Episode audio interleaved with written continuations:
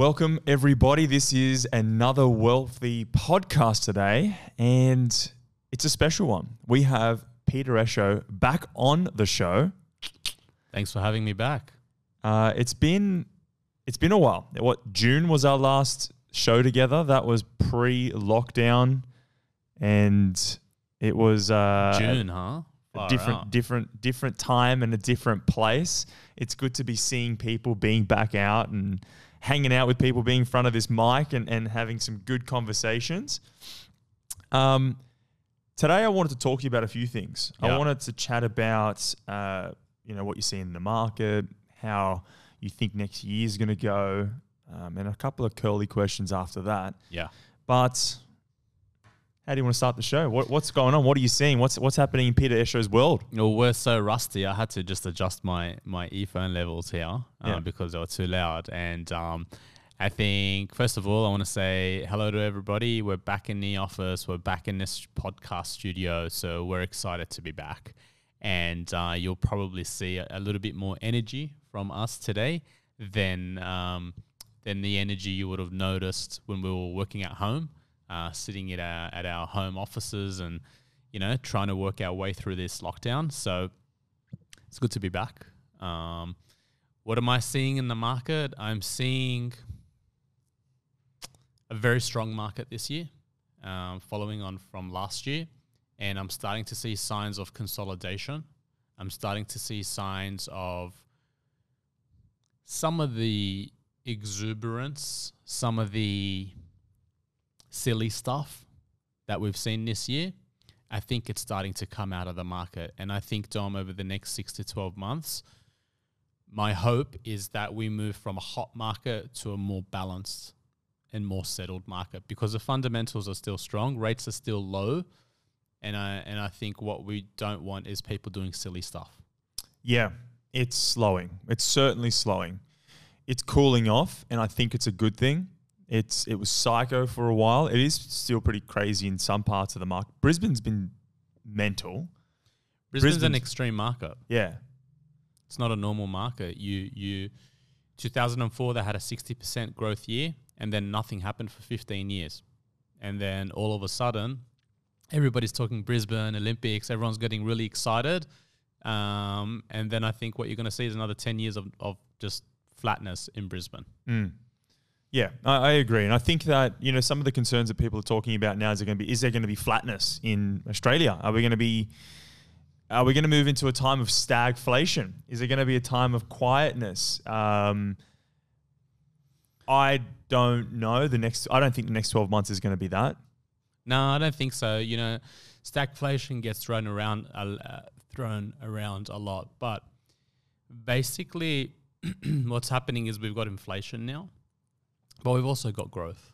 You know, it's inflation with growth, and there's a lot of pent up demand after the lockdowns, and Australia is just a great place, a great, great economy to be uh, investing in, to be working in, to be building a business in. And stagflation is stagflation is when the, the price of things goes up, but you don't have growth, um, and you don't have uh, a solid economy. It's just prices going up. So we we don't have that at the moment. And I think what what we'll see next year, Dom, is a lot of the inflation chats come out of the market a little bit. I think inflation will moderate. Uh, we do have really low rates, you know, really, really ultra low rates. And so you have to expect inflation. But next year will be a more of a year of adjustment and the year after. And and it's in, it's interesting because people are talking about inflation, and there are a number of key things that is causing it. Um, it's it's obviously low rates. Uh, the the halt. It's been very difficult for things to get in and out of countries as Mm. well. So logistically, it's been tougher for things to move around. So that's gotten more expensive for building materials, for supplies of electronics, cars, everything has it's it's gone up. Um, now we're going to see uh, wage growth is what a lot of people are talking about because two to three hundred thousand migrants haven't been coming into the country over the past two years. There is an undersupply of workers out there, and there is a lot of activity and a lot of business opening up. So hairdressers are getting pay rises. You know, people in the in building industry getting pay rises. It's we're seeing pay go up, um, and yeah, I think that you're right. We're going to see a little bit of inflation for the short to medium term, and we're going to feel it. But have you got any concerns about hyperinflation? No, not at all. And I'll tell you why. Because, see, we, we went through this big disruption to the global economy. Like, COVID just really put everybody on their bum, right? All around the world. So it wasn't like we had uh, a Asia problem, like SARS, for example. It wasn't like we had an Ebola problem, which was Africa and a little bit in the West. Everywhere, nobody was immune from it. And so when that happens across the whole world, you get a disruption to everything, including supply chains. You know, when you take, you know, hundreds of millions of workers out of India and put them ho- at home, uh, when you do the same thing in China and, and everything else, you have to expect that there will be a impact to the supply, to the making of things. And that's what we've had. And so that's why things are expensive. Your loungers are expensive, your timber, your building goods, because they're all coming from markets that have been disrupted. And it will take time. It'll take, you know, one to two years for the ships to get back into the groove and for everything to get back to normal. But on what's happening at the same time is there's a lot of disruption going on, right? And so the disruption that we see in technology is having is I believe going to have a bigger impact uh, in the long term uh, to keep prices low. So let me give you an example. What is what's this guy talking about? Mm. Um, if you take our business for example, we're very frugal in the way that we spend money because we're a high growth business and we're growing, and you know we we adopt technology wherever we can, and that technology stops us from wasting money. So what would what we'd need to spend 10 years ago, you know, if we had to spend a million dollars on something, today we can do it for 50 grand. Yep. And so that's a disruption happening in the market. If you have a look at cars, there's a lot of disruption in transport, for example, that will have a lower impact in the future. If you have a look at energy, we're moving to an economy and to government policies that are now trying to take fossil fuels out of the atmosphere. And there's going to be a lot of disruption to the way we consume energy. There's, there's so much disruption to come. Banking, the way our banks treat us today, they beg us for business today. 30 years ago, you had to beg a bank to give you a loan. Today, they are begging to give you their services. They're being disrupted. And so, all this disruption, teaching, home learning, everything, food delivery, is going to have a downward impact on inflation. It's interesting you say that. So, just for all of you out there that are saying, well, Peter, like what would you spend a million dollars on inside of Wealthi? Or what are you talking about specifically? Give me some examples. I've got one. So we now run an international business. Mm. We've got an office in London. Uh, we've got a setup in Buenos Aires. And for us to, to run an international business 10 or 20 years ago, it would have cost us hundreds of thousands of dollars, maybe a million bucks to do, the, do it the way that we're doing it today where we've been able to turn on these these offices, the satellite offices, hire people, get the the engine running very quickly, very cheaply, and in a very professional way as well, and keep people happy. Yeah. At the same time, so the thing about disruption is, not only does the cost come down, but the product gets better. So a better product at a lower cost. This equipment, for example, you know, we would have had to have spent twenty grand on a studio. Mm 10 years ago the cameras, the editing, and everything else. Today we can do it at a fraction, and this is now outdated. We can probably go out and buy technology that's that's even better than this. So you multiply that across the whole economy, Dom. You look at uh, education, for example. You look at healthcare, uh, for example, telehealth. You know, all these things are limiting factors. Sure, there are factors that are driving prices up. Ships coming from China, and what you have to pay for a container. But that's because of the shock we had, and that will adjust. Mm. So there's short term inflation, but long term, I believe the game is about how disruption, how your afterpays, and all these businesses that have transformed the way we live are going to ha- limit inflation. So you're a big thinker and you're you post every single week. For all of you that haven't subscribed yet, make sure that you follow Peter and get his weekly subscription and um, his on his Substack. And I want to talk to you briefly about what are some of the bigger trends that you're seeing or that you're following or paying attention to over the next sort of 12, 24, 36 months.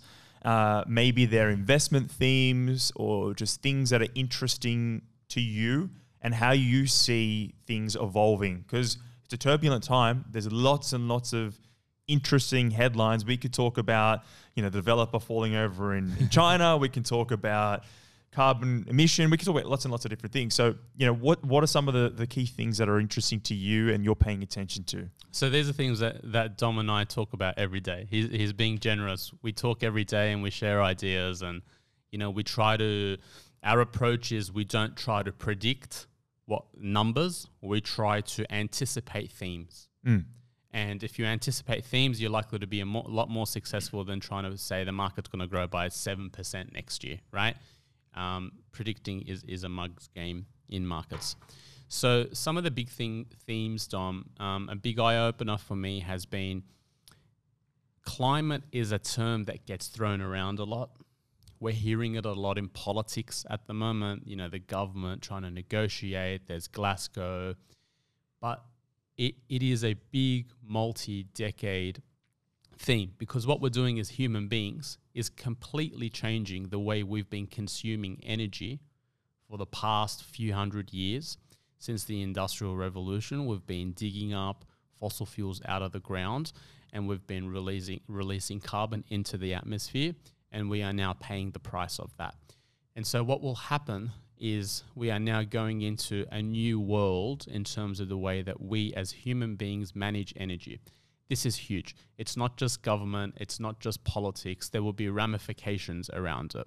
In the same way that the Americans went to China in the 60s and 70s and you know built relations and now we saw then we saw what happened to China climate's in, in happening now and so what I think will happen in the next couple of years is that we're moving from uh, a period where everybody wants to do something and you know let's do this and let's do that and how about this and how about if we cut emissions to actually now policy, government policy, it's going to get legislated and it's going to be a, th- a real thing. Mm. It's going to move from a pipe dream to a real thing. When it moves to a real thing, there'll be ramifications because businesses have to disclose, not voluntarily, but mandatory, they have to disclose their emissions. Yep. They have to start offsetting their emissions. It, the game will change.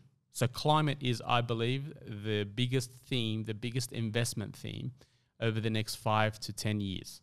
Same way that China was a theme and Brazil and you know the BRICS and all that stuff that was driving energy, the way we consume energy is is, is a big thing.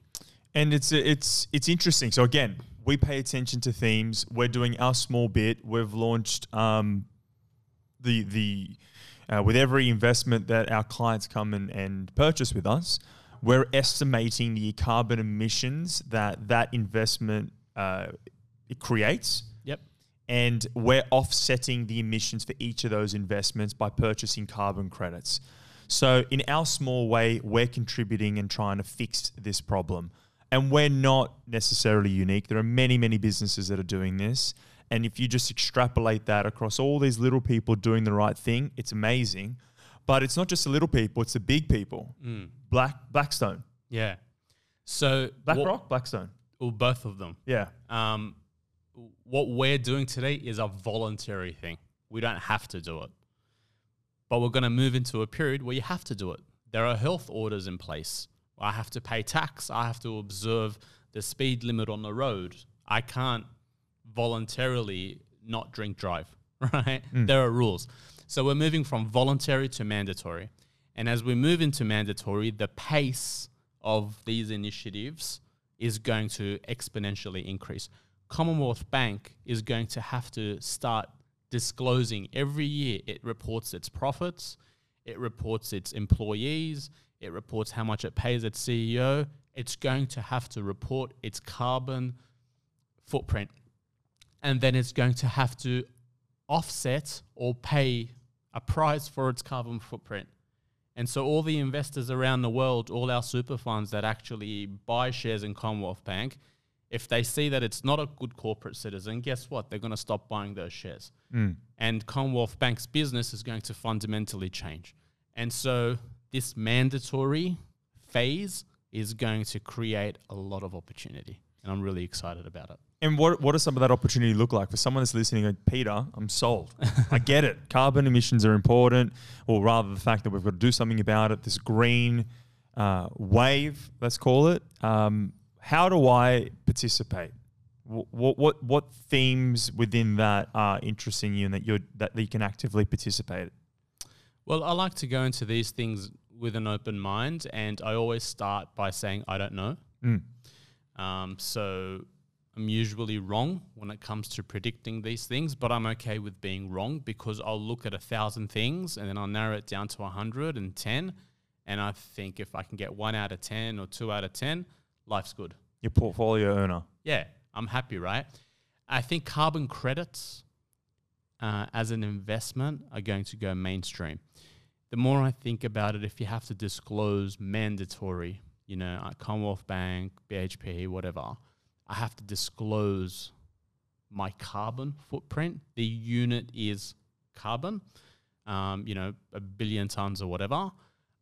I need to offset those with carbon credits. And so credits are going to come into play. Today, the credit market, the carbon credit market is it's very opaque. You know, in Europe they've got their own market. In China they've got their own. There's a voluntary market that we, you know, we as a business buy those voluntary credits to offset. But there's no standard. There's no government mandate. The Australian government has not said said these are Australian government approved carbon credits and carbon projects. So that's exciting, right? Because it's a gray area and it will become more of a white area. Um, technology, you know, the way that you measure and report and offset and invest and you know that's that's where I see the opportunities. It's exciting space. It really is an exciting space. Um, we're paying attention to it. You should too. And we're going to continue working on this even within the business. Now, we always talk about investing. We always talk about saving. We talk about the economy. We talk about good, productive habits for people to adopt and use to generate wealth and to make money. Um, what we don't talk, and we talk about spending money on, on investments, but I want to talk to you now about uh, frivolous spending, Okay. some frivolous habits. I'm interested to hear your thoughts on this because, um, you know, as when, when you go through life, you know, at different stages, you're tempted by buying a surfboard or buying a watch or buying shiny things, a car, you know, stuff that aren't necessarily investments. And you've everyone has a different way of thinking about or justifying making these frivolous purchasing items. How do you think about it? At what point do you say, you know what, I've got a couple of investments, I'm gonna go buy a hundred thousand dollar car or, you know, do something stupid, let's say. That's a really good one, Dom. Um, I'm really lucky because our values around money and investing are similar. Um, and so it's it's fortunate that we're building a business together with similar values. I think um, you you get your values around money and spending from, I guess, your parents. Um, you learn a lot from your parents, the things they've done right and the things they've done wrong and you try sometimes I think to overcorrect the things that they've done wrong. But ultimately, as an adult, you you what I've learnt, and this has been a lesson for me, is you have to figure out what you want, what makes you happy, what's enough, right? If I have one chicken or I have a hundred chickens, I can only eat a chicken, Mm. right? So, do I need a hundred? For what purpose? And I think once you know, once you know what you need and why you need it, then you can build a plan. And, you know, I was very frivolous in my early 20s because I had to build from where I was to where I wanted to go. But you also have to enjoy your life. You also also have to sit back and say, well, what's the whole point? You know? Wait, you in your early twenties were you frugal? You mean you saved money Oh, or frugal. fr- yeah, oh. sorry, sorry. I mean frugal, yeah. So you you you saved a lot when you were younger, Mm. and now you're loosening your purse strings. Yeah. Um, Christine and I, my wife and I, were like, we sacrificed a lot while everybody was going out partying and buying jet skis and buying fancy things. And, you know, we were buying investments and scraping all our money together. And my work bonuses were going towards a mortgage and everything else. And now we're in a position where we don't spend extravagantly, but we enjoy our life. You know, Mm. we like to eat out, we like to live in a nice area, and we like to provide for our children, and that's what we that's that's what we want out of life. That is my life. I can't expect other people to be like me. But if you don't know what you want, you'll never be happy. You can have all the money in the world and it won't satisfy you. And that's the biggest trap, I believe. People accumulate money and accumulate assets without thinking about the end game. Yep. And that's a trap. That's becoming a slave to it. That's the other side of the, the coin, you know? Uh, and I suppose that's the reason why I ask it because you get on the ladder, and for all of you investors out there, becomes very addictive. The team are all investing, they're starting to make some good money, and it becomes very addictive. You want to keep on saving, you want to keep on investing, and you look at your twenty or thirty thousand dollars and you say, Hey, should I go buy some shares? Should I go buy some crypto? Should I go buy a holiday or a car? You know? Um, have you have you created any hard and fast rules? I think Jay Z says if you can't buy it twice, then you can't afford it. Do you have anything like that you think about, or ways that you consider that, that frivolous spending? Not really. No, I think we've got my wife and I have got a good understanding. Um, it's not a rule. It's not when we got married, we had no financial plan, and me being an analyst and you know being over the top in terms of planning and stuff like that, and my wife's artistic and it's very different. And we sat down and we had one simple goal, one simple plan, which was to buy a property every year. Yep. That was our goal. It's changed since then, um, but that's how we started. You know, it can be one sentence. Um, and we wanted that. The reason for that was that so when we build a family, we can provide and enjoy and all, all that stuff. Okay, cool. A- And, you know, I- I'm going to be a little bit contrarian because I was probably a little opposite to Peter. I was a bit, f- I was frivolous when I was younger. And I used certainly used to invest in stuff, but I did go and spend money on things that I shouldn't have spent money on. Um, but I think part of this journey is indulging, is savoring the moment, smelling the roses, and not going over the top because you will fall into that trap of always investing, never finding that peace, never, you know, never in- enjoying the fruits of your labor Yes. along the way. Yeah, and I tell you that I say, hey, good on you. You, you. you did go out and splash out. You know, that's some of the stuff I regret. Like, I'm I'm I'm thankful, but there was a cost to being frugal. Mm. You know, and there's an upside to th- there's there's a cost benefit for everything. So have no regrets in your life. It's never too late to start, but really know what you want. Pete, it's always good sitting with you. I don't want to make this a big hour session because you've got things to do today. Um, I could sit here and talk for hours. Um, any parting thoughts for our listeners, for the people watching? Um, Uh, parting thoughts are there's a big assumption out there that COVID's finished and next, like, it's not a thing anymore and it will just dwindle and not be a thing. Like, we, we, we as humans like to think linear. yeah. We think along a line and, oh, that won't be a thing then. My only advice is that have an open mind. Uh, assume that you don't know what will happen tomorrow. And when you plan and you invest, have insurances built in, have backup plans, have redundancies. You know, assume that you could get it wrong. And if you get it wrong, what happens? Don't be naive. Don't be closed minded. Be open. This thing might go for another, I don't know, 10 years. Who knows? There might be another thing, right? But I'm, I've planned for that Yep. you know, I'm, I'm okay if that happens. Um, and if it opens up and it's not a thing anymore, I've planned for that too. I'm okay. So, so have that sense of uh, risk management in your life. That's what this year's taught me. took a lot out of this year. Um, for me, parting thoughts. Uh, I, I, I think that you know, in all of this, it's I kind of put my head down and just worked my ass off. And I think a lot of some people kind of sat in their laurels and did what they needed to do, but I, I worked a lot. So my thing out of all of this is to make sure you enjoy your time.